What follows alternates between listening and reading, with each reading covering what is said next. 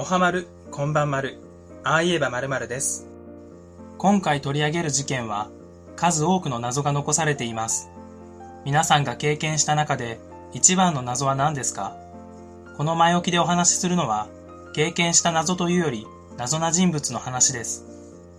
大学生の時に漫画同好会に所属していたんですが、サークル見学にある女の子がやってきました。その女の子は黒髪ロングでラーメンの縮れ麺みたいでした。どんなジャンルが好きかという質問に、渡す、縛り以外なら何でも OK 出す、と斜め上の回答をするくらいのすごい逸材だったものの、結局サークルに入ることはありませんでした。後日、自分がその子と同じ学部のテストを受けているとき、前の席にその子がいました。テストを受けるときは机の端に時計を置くんですが、ふと見るとその子だけどでかい目覚まし時計を置いていました。もし皆さんが目覚まし時計を持ち歩いている女性を見かけたら、その子かもしれません。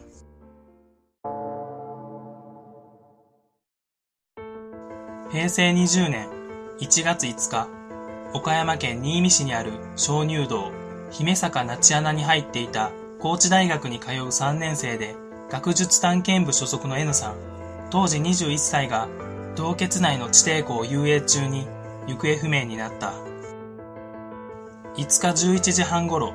行方不明になった N さんを含む5人、後に13人に訂正で入洞。洞穴内は真っ暗で、行く手を遮る今にも崩れ落ちそうな岩、胸まで水に浸かるような場所、ロープを使い上り下りする高低差20メートルはある断崖などの難所が続く。後に操作した隊員が、ついても戻ってこられるかと不安になったと話すほどである。14時半頃、そうしてなんとか最深部にたどり着く。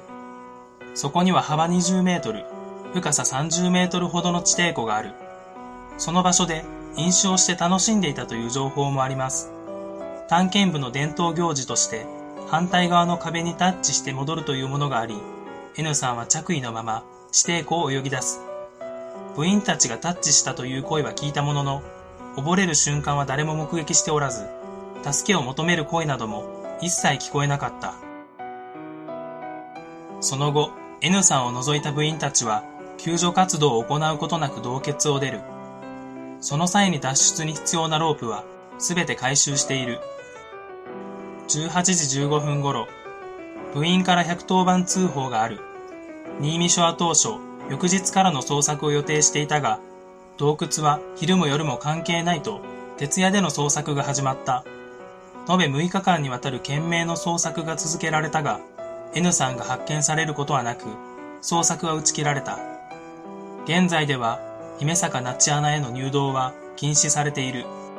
この事件では、前述したこと以外にも多くの謎があるが、他の件については、後ほど考察します。この事件でパッと思いつくのは、来ていない説と地底湖で争った説だと思います。もともと来ていないのなら、N さんが見つからなくて当たり前なので、この説を疑ってしまうのも無理はないかもしれません。また、地底湖で突き飛ばされて溺れてしまったというのも、部員たちのその後の謎めいた行動を見れば、そう思えてしまうのもわかります。この二つの説に共通するのは、どちらも部員の手によって N さんが亡き者にされたというところですが、果たして本当にこれらの説に説得力はあるのだろうか。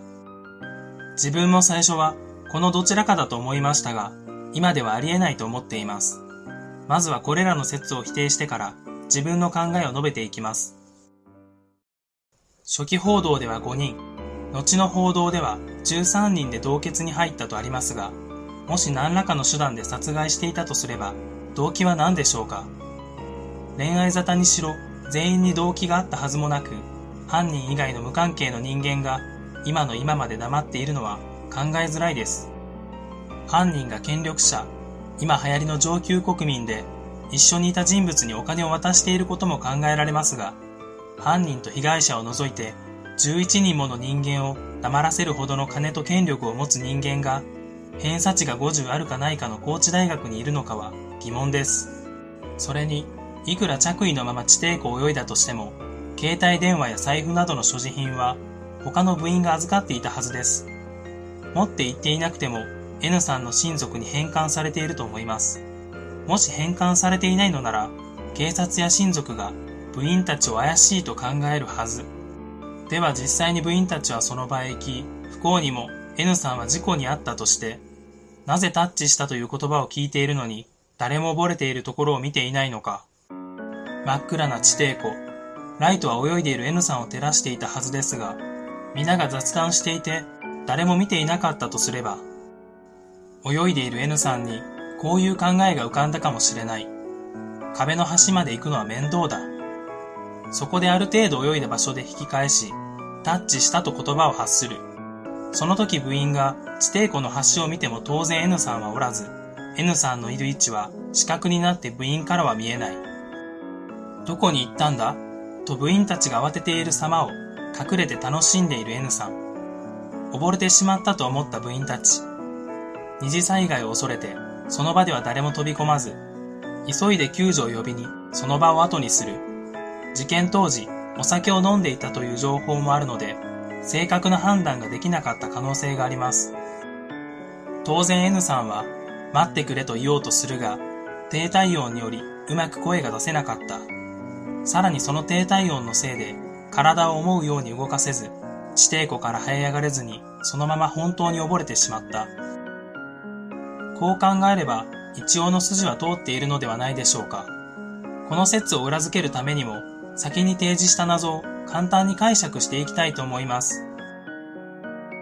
溺れた時の状況説明がソースによって2点3点。部員からすれば N さんが突如姿を消したかのように思えたはずで、当事者が複数いるにもかかわらず、実際に溺れる場面を誰も目撃していないためだと考えられる。被害者 N さんの mixi に何者かがログインし、日記が全て削除される。N さんがいなくなったことにより、あらぬ疑いを持たれないために日記を削除したが、逆に怪しいと思われる結果になってしまった。どうして mixi にログインできたかについても、携帯電話を預かっていたと考えれば説明がつく。消された日記には飲酒についての記述があるので、隠したかったのはこのことなのかもしれません。遭難事故では隊長が記者会見をするのが普通だが、それを行っていない。そもそも大学のサークルの探検活動で隊長と位置づけられるような人物がいたのかも怪しいです。部長や副部長といった人物はいましたが、事件当時にお酒が入り、記憶が曖昧で、うまく説明ができないと考えた可能性もあります。そして部員には未成年も含まれており、事件の原因になったかもしれない飲酒行為を責められることを恐れたのかもしれません。以上がこの事件の考察ですが、皆さんはどう思われましたか？この事件の考察を始める前は、来ていない説が妥当だと思っていましたが、実際は今回考察したような感じのことがあったんじゃないか、そう考えが変わりました。視聴者の方に少しでもなるほどと思っていただけたら幸いです。最後に、高評価とチャンネル登録の方をよろしくお願いします。ここまでご覧くださった方も、そうでない方も、ありがとうございました。